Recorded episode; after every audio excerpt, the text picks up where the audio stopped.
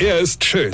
Er ist blond. Und er ist der erfolgreichste Comedian aus Rheinland-Pfalz. Ich werd der Pierpasmus. Exklusiv bei RPA1. Sven Hieronymus ist Rocker vom Hocker. Ich bin traurig, wirklich. Was hab ich gelesen? Oder anders, was hab ich lesen müssen?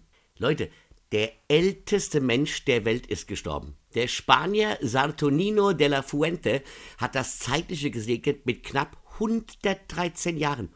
113 Jahren. Das muss man sich mal vorstellen. 113.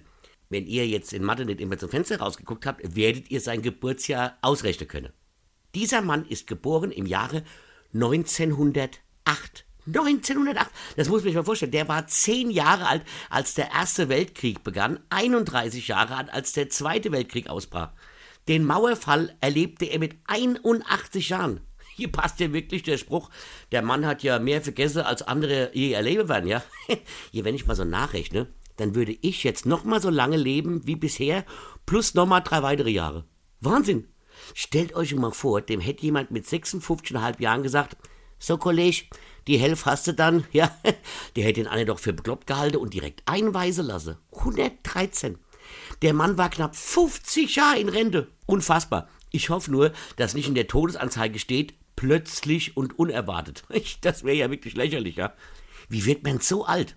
Wahrscheinlich, wenn man am Meer lebt, wie der in Spanien, der ganze Tag die Sonne auf den Kopf scheint und Olivenöl säuft. Ich weiß es nicht. Mach's gut, Sartonino. Du hattest sicher ein erfülltes Leben. Weine kenn dich. Weine. Sven Hieronymus ist der Rocker vom Hocker. Äh, hier, vergessen wir der Red nicht, aber pass mal auf. Ich spiele mein aktuelles Soloprogramm als ob am 28. Januar in der Klapsmühl in Mannheim, am 29. in Göllheim und am 5. in Frankfurt in der Käse. Verstehst du? Und jetzt weitermachen. Infos und Tickets auf rb1.de.